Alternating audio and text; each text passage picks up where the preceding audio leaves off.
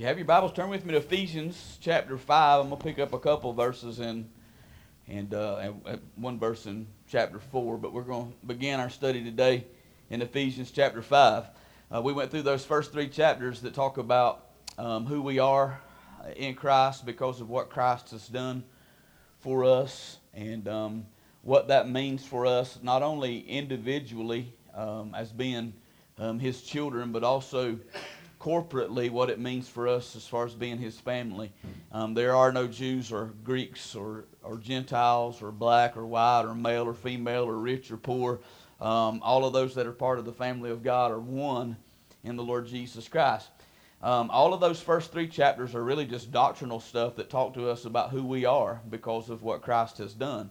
And the practical application of all those things begins in chapter four and concludes through the end of the book. And um, he started chapter four, Paul started chapter four um, by in verse one by telling us that we ought to walk worthy of the calling that He has called us to.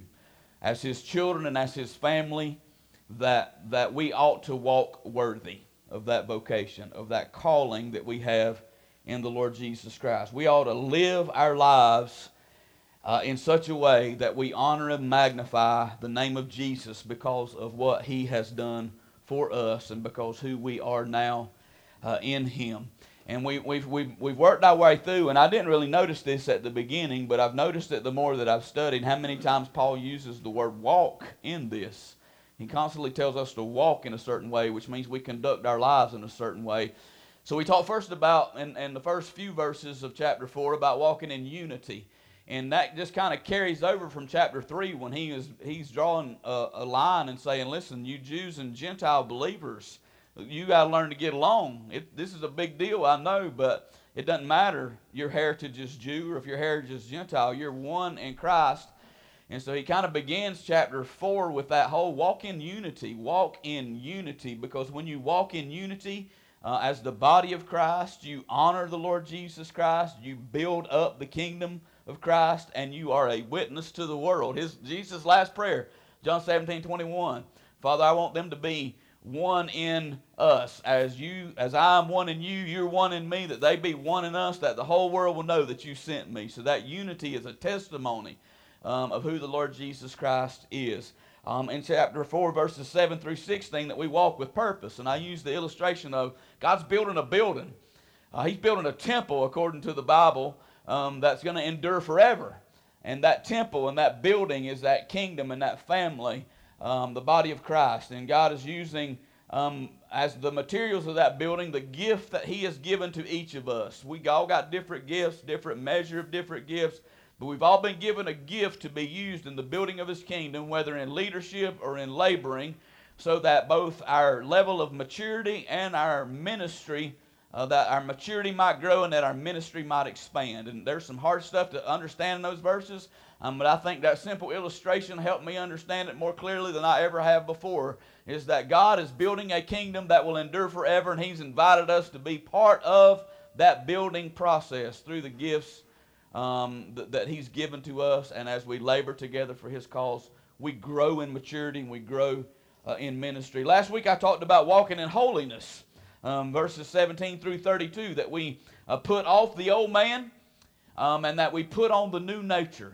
Um, that the Lord Jesus Christ has given us. And that's something that we're going to do for the rest of our lives uh, in order to distinguish ourselves from the rest of the world. We're going to put off those things that do not honor and glorify the Lord Jesus Christ, and we're going to put on those things um, that do.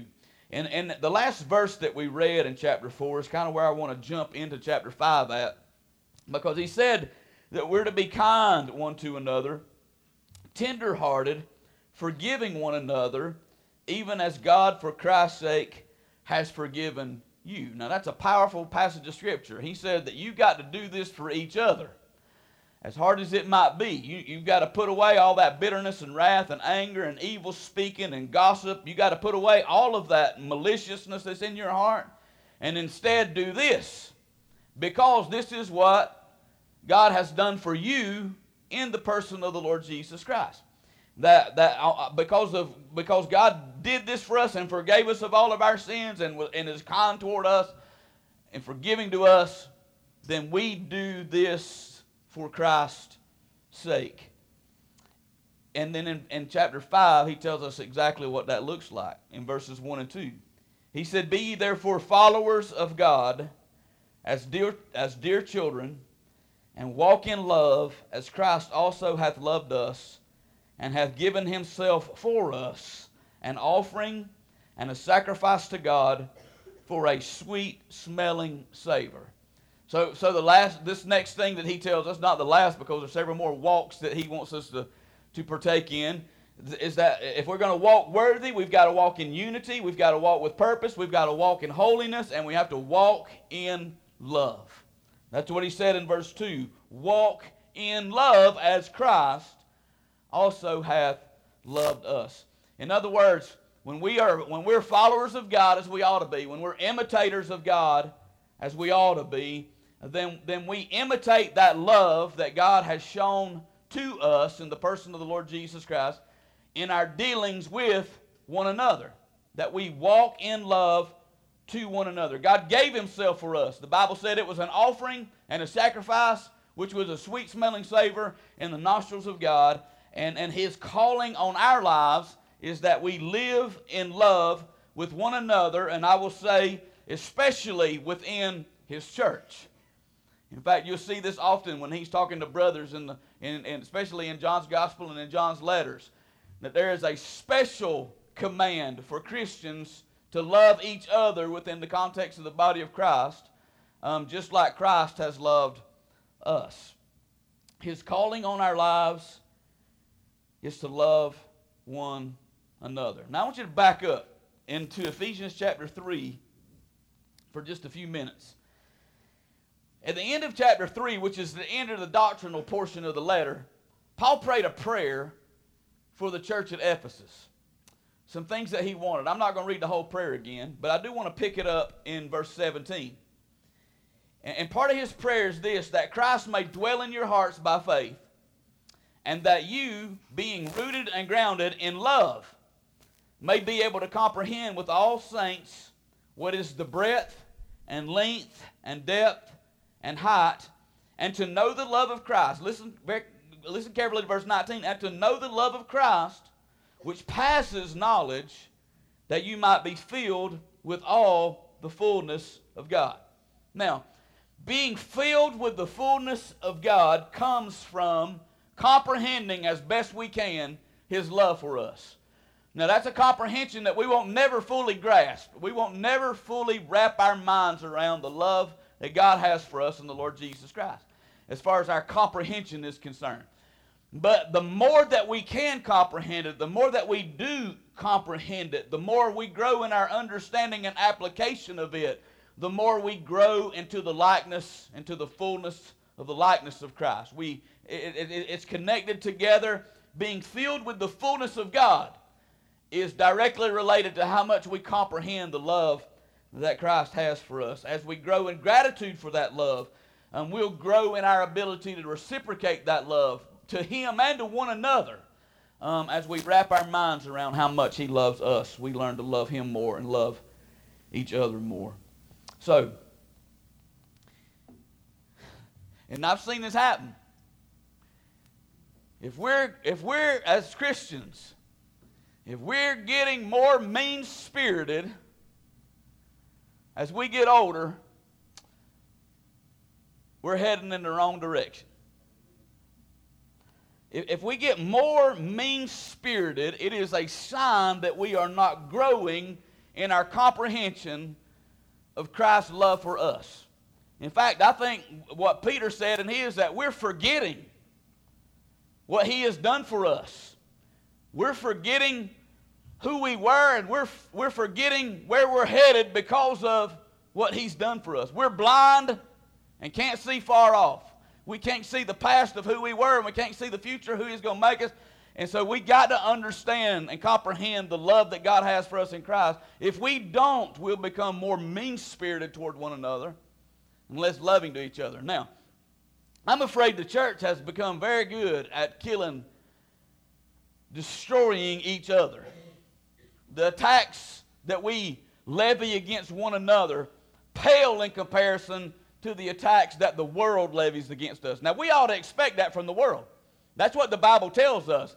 Jesus said, if they hated me, they, is those in the world, if they hated me, you can anticipate that they'll hate you.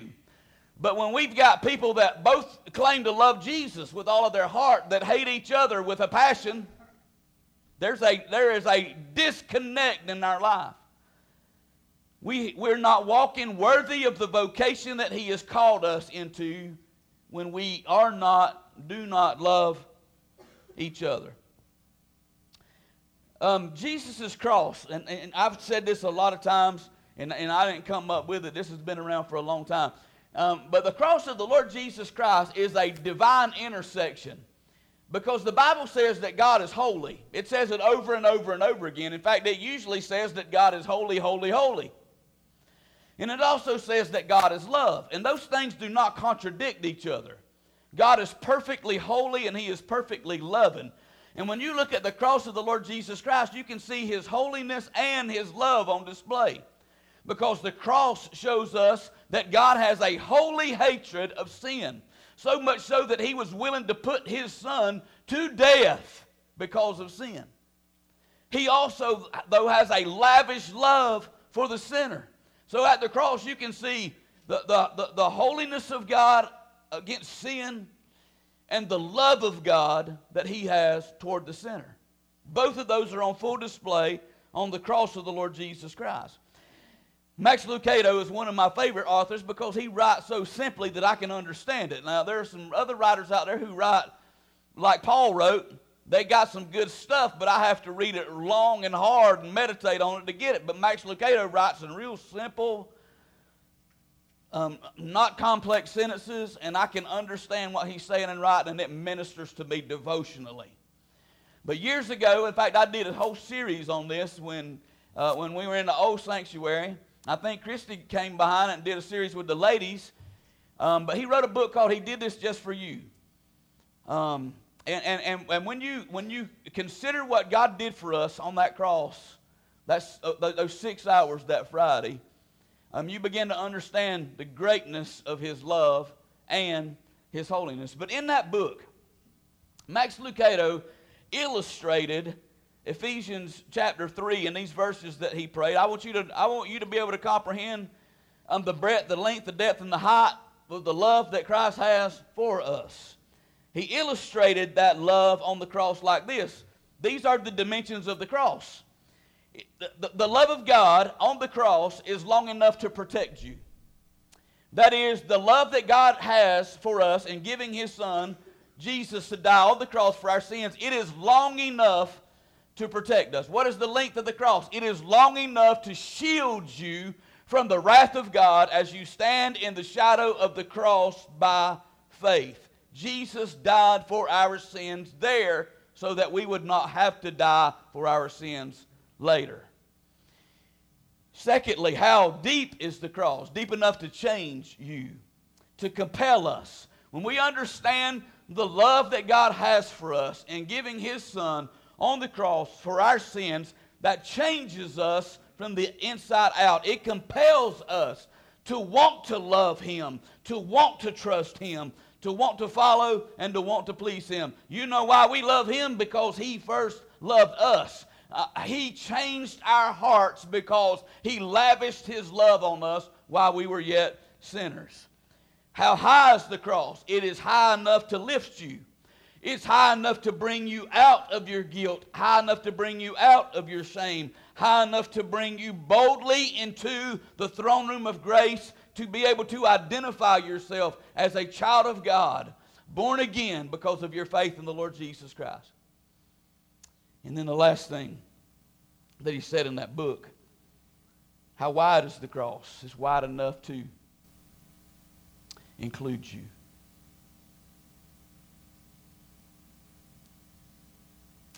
He died for the sin of the world.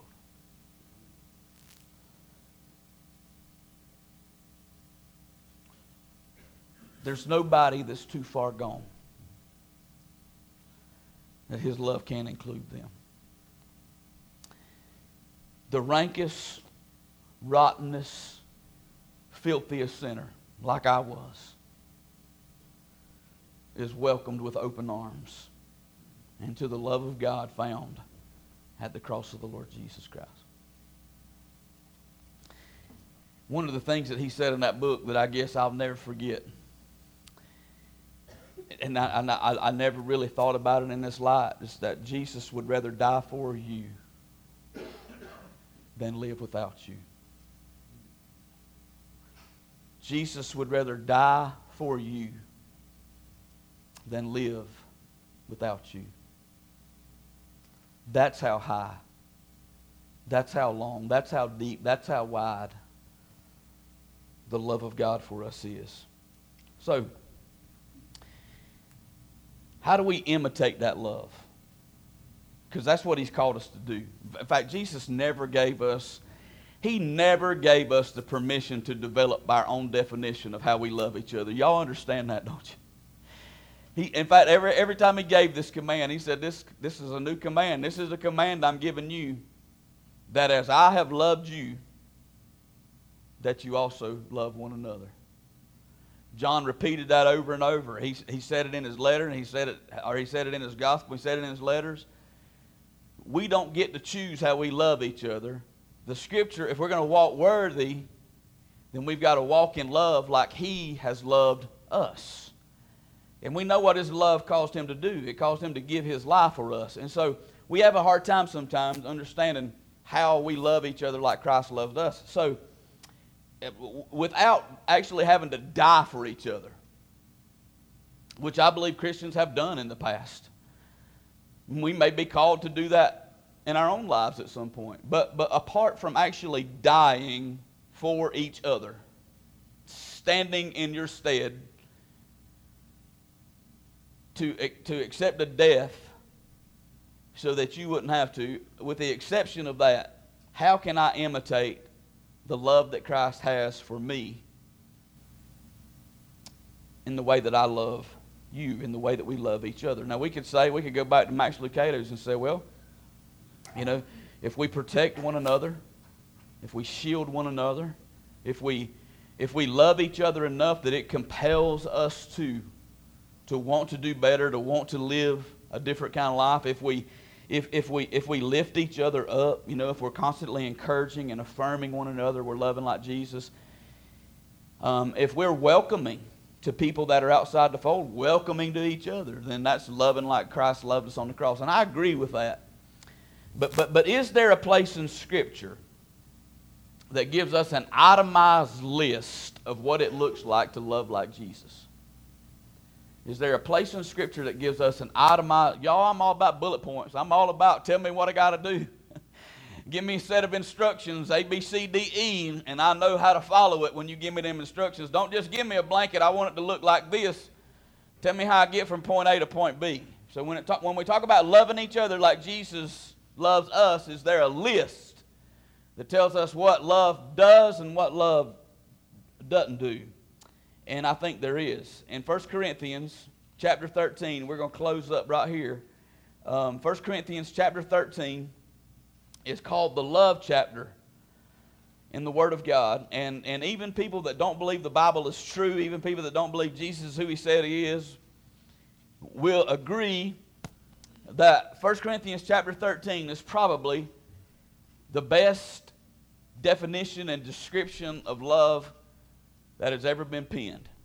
And we're going to pick it up in the middle, and then I'm going to talk to you about the first part and the last part as we close the service out this morning. Look with me in chapter thirteen, First Corinthians, verse number four. And the King James Version uses the word charity.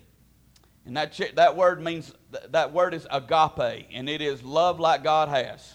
It's God love.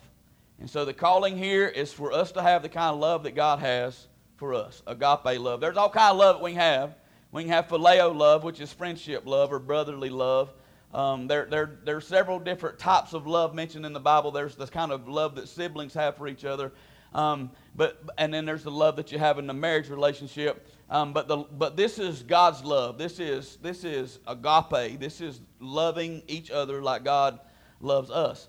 And um and and and, and I'm not going to do this this morning, but I challenge you, you can do it as I read it if you want to. Everywhere that you see the word charity in this text, you can insert the word Jesus and you haven't changed anything. Because this is what this is exactly how Jesus has loved us and does love us.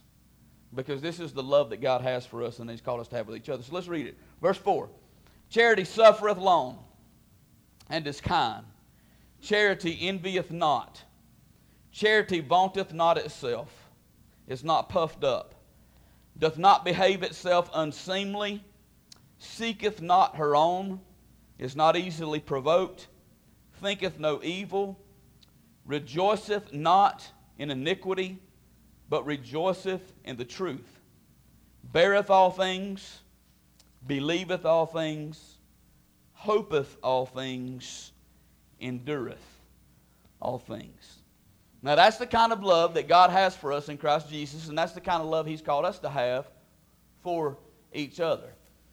And and, and I'm not going I'm I'm not going to get too deep into any one of them, but I and I've I've broken the list into two parts rather than just mingling it all together. I've broken it up into two parts, and you'll see this done in other places. This ain't new to me.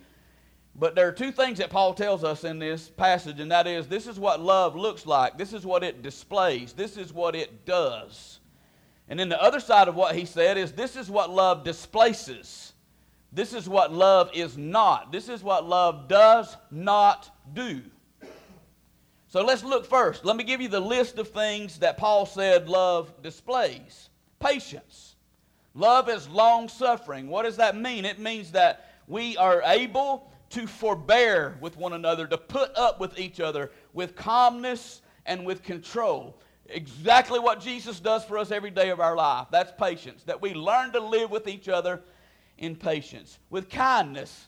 You don't need a definition of that. Love is kind. Love, love is friendly. Love is gentle. Love is generous in nature in dealing with each other. Forgiveness. When it says that it keeps no accounts. It, it keeps no record of wrongs. It doesn't go back and think about, well, he did me wrong ten years ago and I'm going to hold it against him today. Love doesn't keep a record of wrongs. Love erases the debt every day. Um, I'm thankful that I serve a God who erases my debt every day, who gives me new mercies every morning even though I didn't deserve what he gave me yesterday. Amen.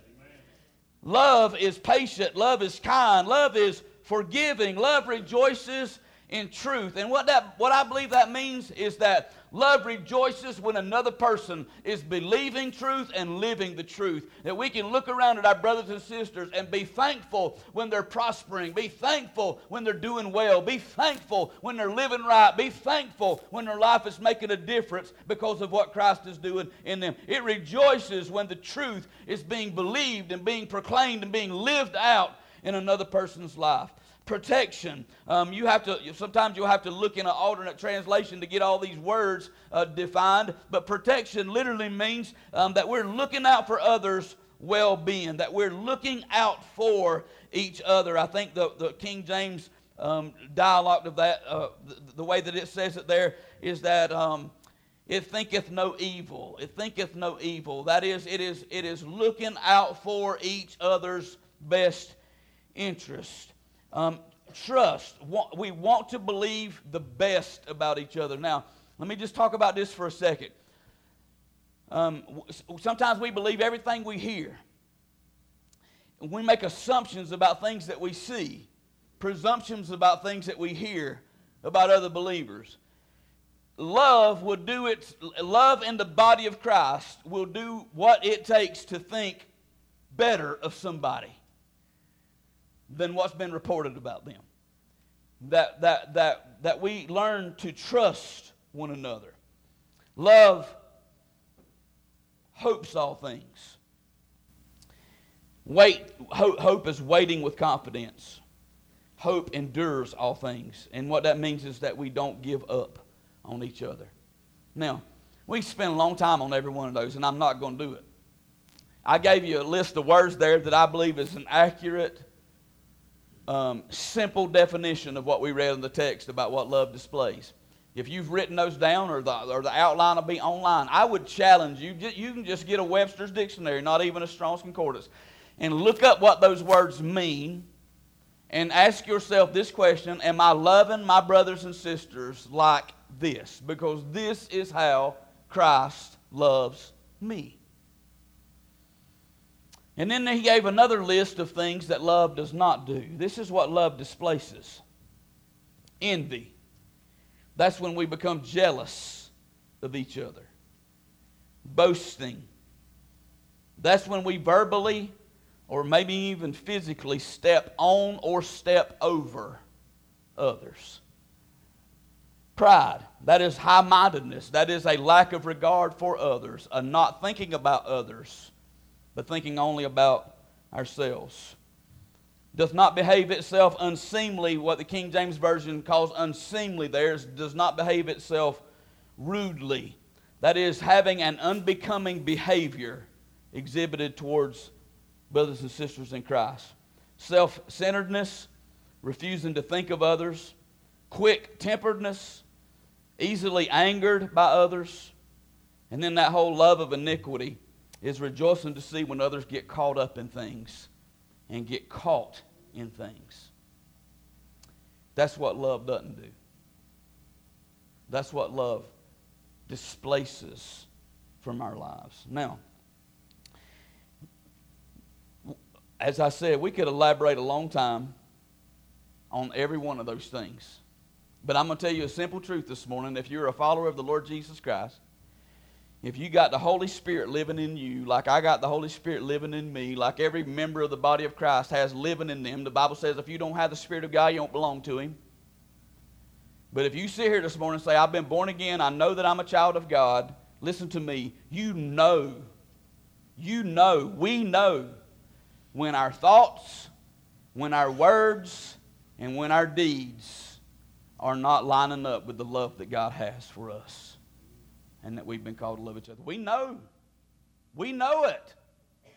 You amen me if you want or not, but I'm telling you, when we get to thinking, stinking thinking, when we get to when we get to acting in ways that we know do not honor the Lord Jesus Christ and are in no way a reflection of how He loves us every day of our lives, when we get to speaking and behaving in, in, in ways that we um, don't want other people to speak and behave towards us um, and that in ways that Jesus Christ has never spoken and behaved towards us, we know when we're not acting in love, speaking in love, thinking in love.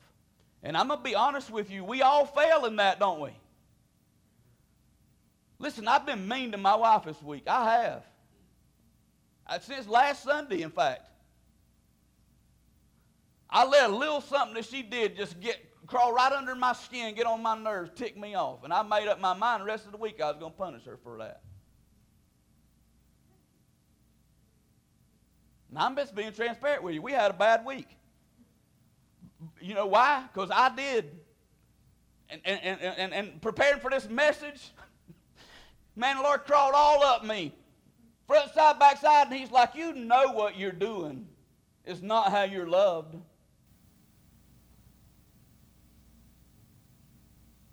I'm walking, grieving the Holy Spirit of God every day this week, and, and acting like a preacher when I was around everybody else. And now you know what that makes my wife see in me? What a hypocrite he is.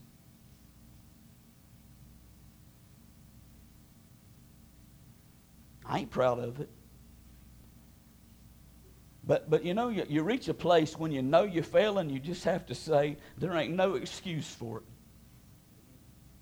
And Cindy will tell you, I told her other than that, I told her, I'm like, look, this, I, I I was mad at you. I told her what I got mad at her, but I said, there ain't no excuse for the way I behaved. All I can tell you is I'm going to try to do better. And, and that's how we have to live our life every day. When we fail to love each other like Christ loves us, instead of making excuses for it and instead of justifying it, sometimes we just need to make an apology and do better.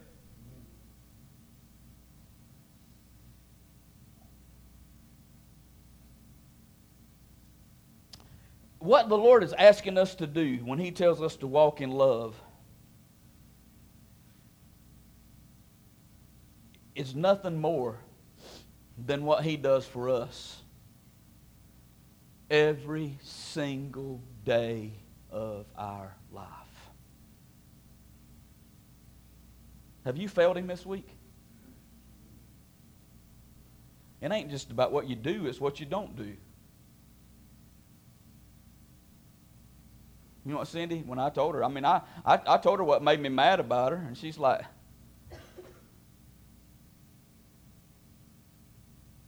you act like you didn't even want to look at me or be around me all week. How many times do we live our life without even thinking about what God is doing for us in that moment? And what He's done for us yesterday and what He's promised us for tomorrow. How many days do we just walk through every day after day after day and give no thought to what Christ is doing for us? The Bible says He's ever living to make intercession for us, ever living, that He sits at the Father's right hand every day and intercedes on our behalf. Every time we fail, He's mine. It's under my blood. It's nailed to my cross.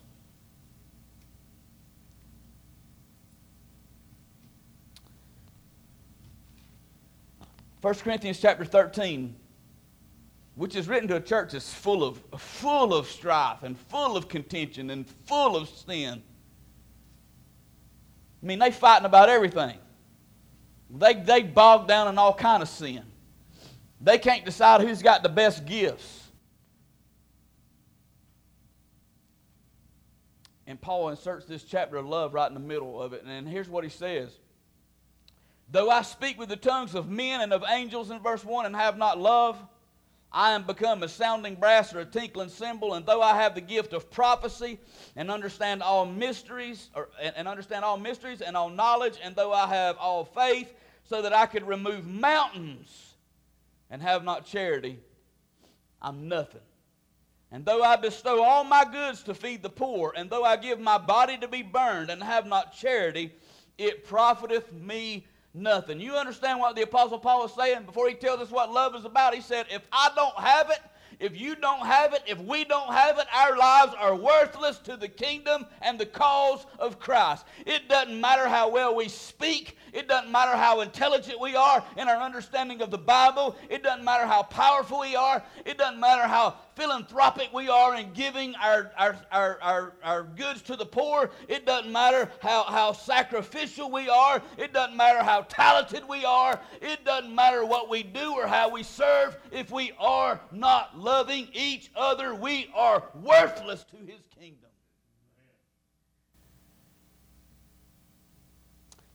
And even worse than that, we're living in rebellion to the law of God. Romans chapter, and you find this over and over when Jesus talked about the, the great commandment and the second great commandment, and all the commandments and all the law and all the prophets are summarized under those two. Romans chapter thirteen, verse ten, Paul said, love worketh no ill to his neighbor. Love worketh no ill to his neighbor. Therefore, love is the fulfilling of the law. So it, it, if you if you if we love each other like Christ is loving us, we are living under His law, not in rebellion to it. Paul said, if we don't have love, no matter what else we do, it's worthless.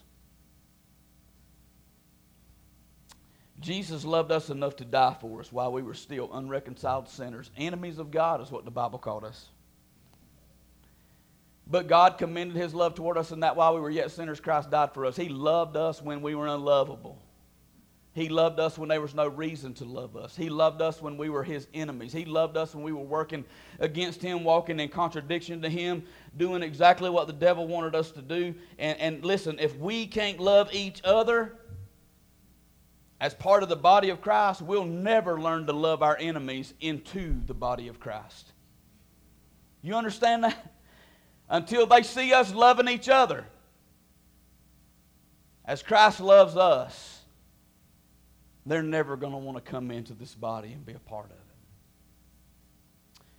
If we have such a hard time loving each other as members of the body of Christ, we're never going to be able to do what Jesus told us to do and love our enemies and love those that persecute us and love those that hate us, which is exactly what He did for us. And then Romans chapter thirteen, verse eight through thirteen, just to close it out. Love never fails. Charity never fails. But whether there be prophecies, they shall fail.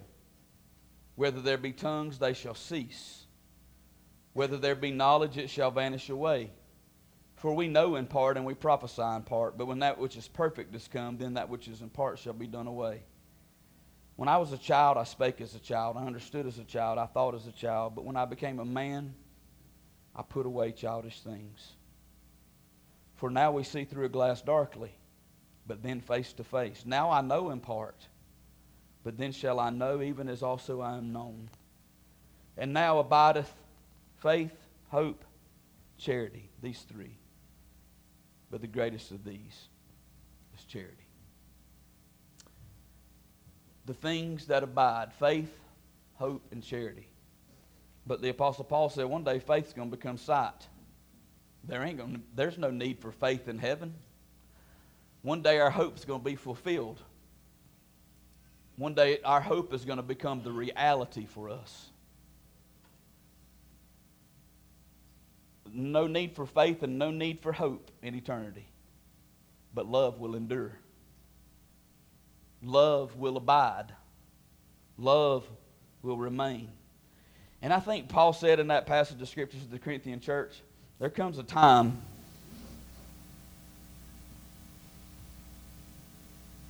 when we just need to grow up. When we need to put away the childishness. When we need to put away the division. When we need to put away the dissension. When we need to put away the disunity. And, you, and when I say that and when I read that, I think about, well, you've been pretty childish this week, and I have. Put it away. Paul said, when I was a child, I thought like a child, spoke like a child, behaved like a child. When I grew up, I put away the childishness. It's time for us to grow up. It's time for us to start living in love with Jesus because of his love for us, with each other because that's what he's called us to, and with a lost and dying world because that's who we're trying to reach. In, in, in all of our flaws, in all of our faults, in all of our failures, Jesus Christ has never once cut us off from his love. Has he? Absolutely not. He hadn't cut me off. And my faults and flaws and failures are many. He loves me anyway. So we don't have any right whatsoever to refuse to walk in love with each other as his children. We don't have any right whatsoever not to walk in love. And sometimes we say stuff like, I love you, but... No, that ain't love. Love says, you get on my last nerve sometimes, but I love you. My wife had to say that to me this week. You pushed every button I had, but I still love you.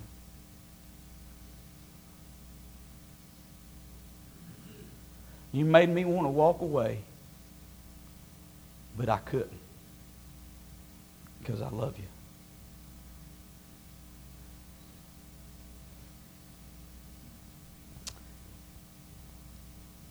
I don't need to tell you this, but I am. We can talk about it without not without doing it. We can say it without meaning it.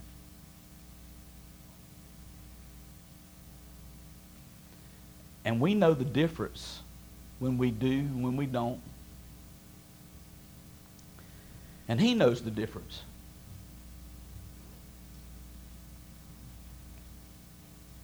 So my prayer today is that we would make today a day of setting some things straight and getting on a path that honors Christ because of his love for us. Maybe a phone call. Say, hey, can we sit down and talk?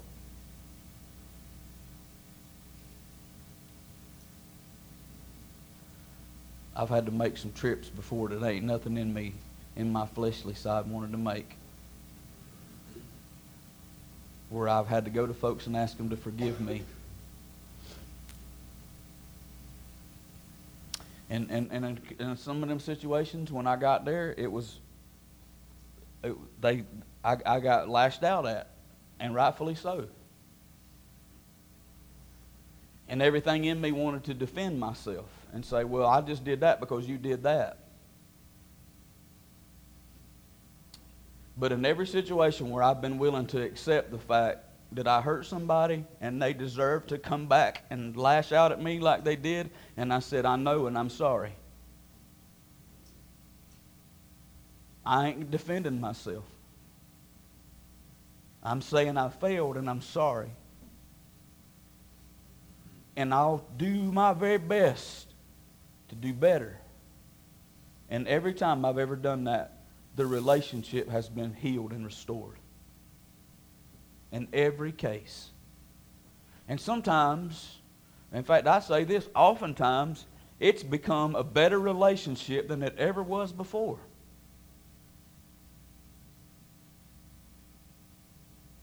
Way deeper. Far less superficial. Maybe because we had a wound between us that that was healed, and it, and our love has gotten a little deeper and a little stronger because of it.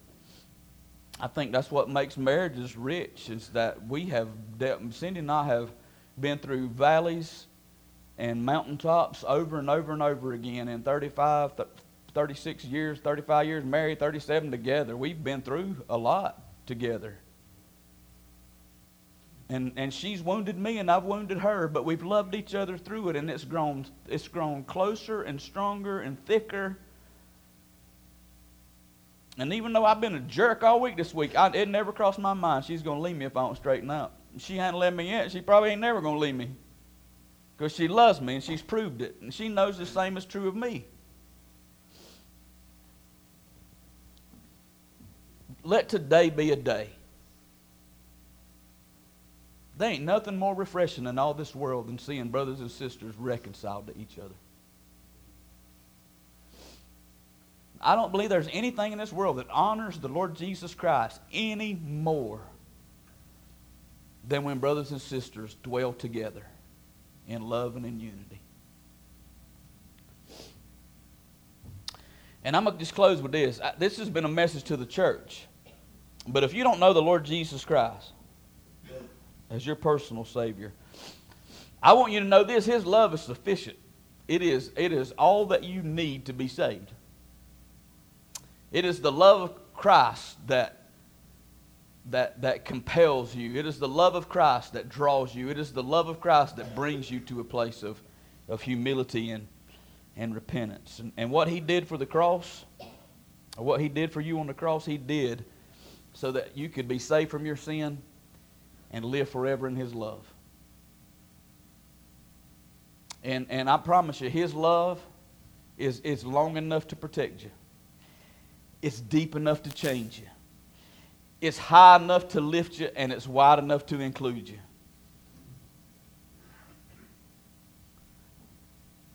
All you have to do is receive it by faith.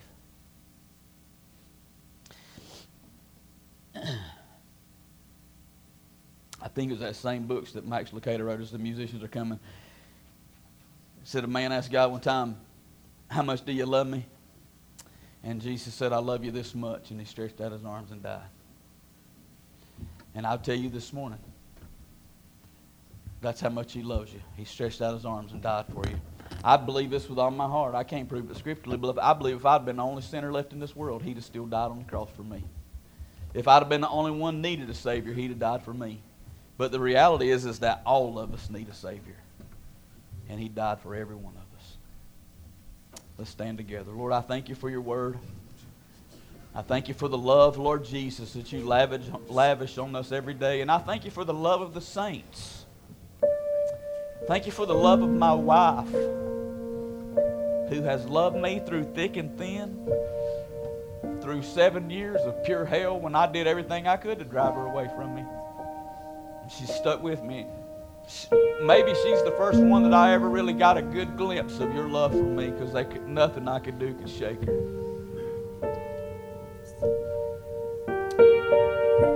I'm thankful, Lord, that we've been able to understand that love in a deeper, more profound way every day. As we've loved each other, we've we've we've learned to understand and comprehend your love for us.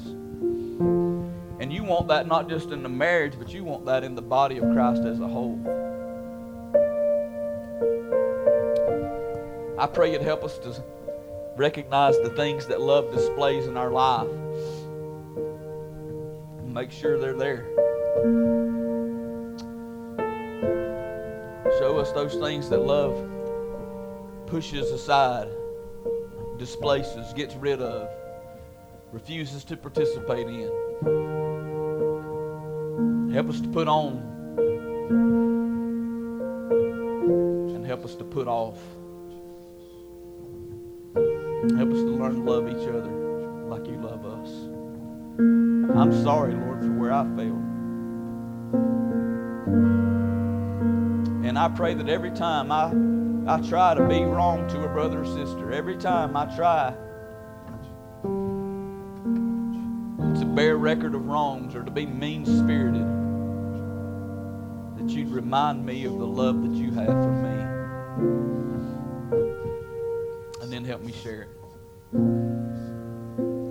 Have your will and your way in this invitation. God, I don't know the hearts of those that are here, but if there's one that doesn't know Jesus Christ as their personal Lord and Savior, I pray that you would let them know this morning beyond a shadow of a doubt that you love them with an everlasting love and that you have invited them to be a part of your family. It don't matter what they've done. It don't matter where they're living right now.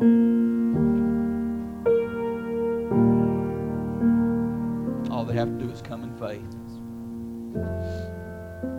Save them this day, I pray, in Jesus' name.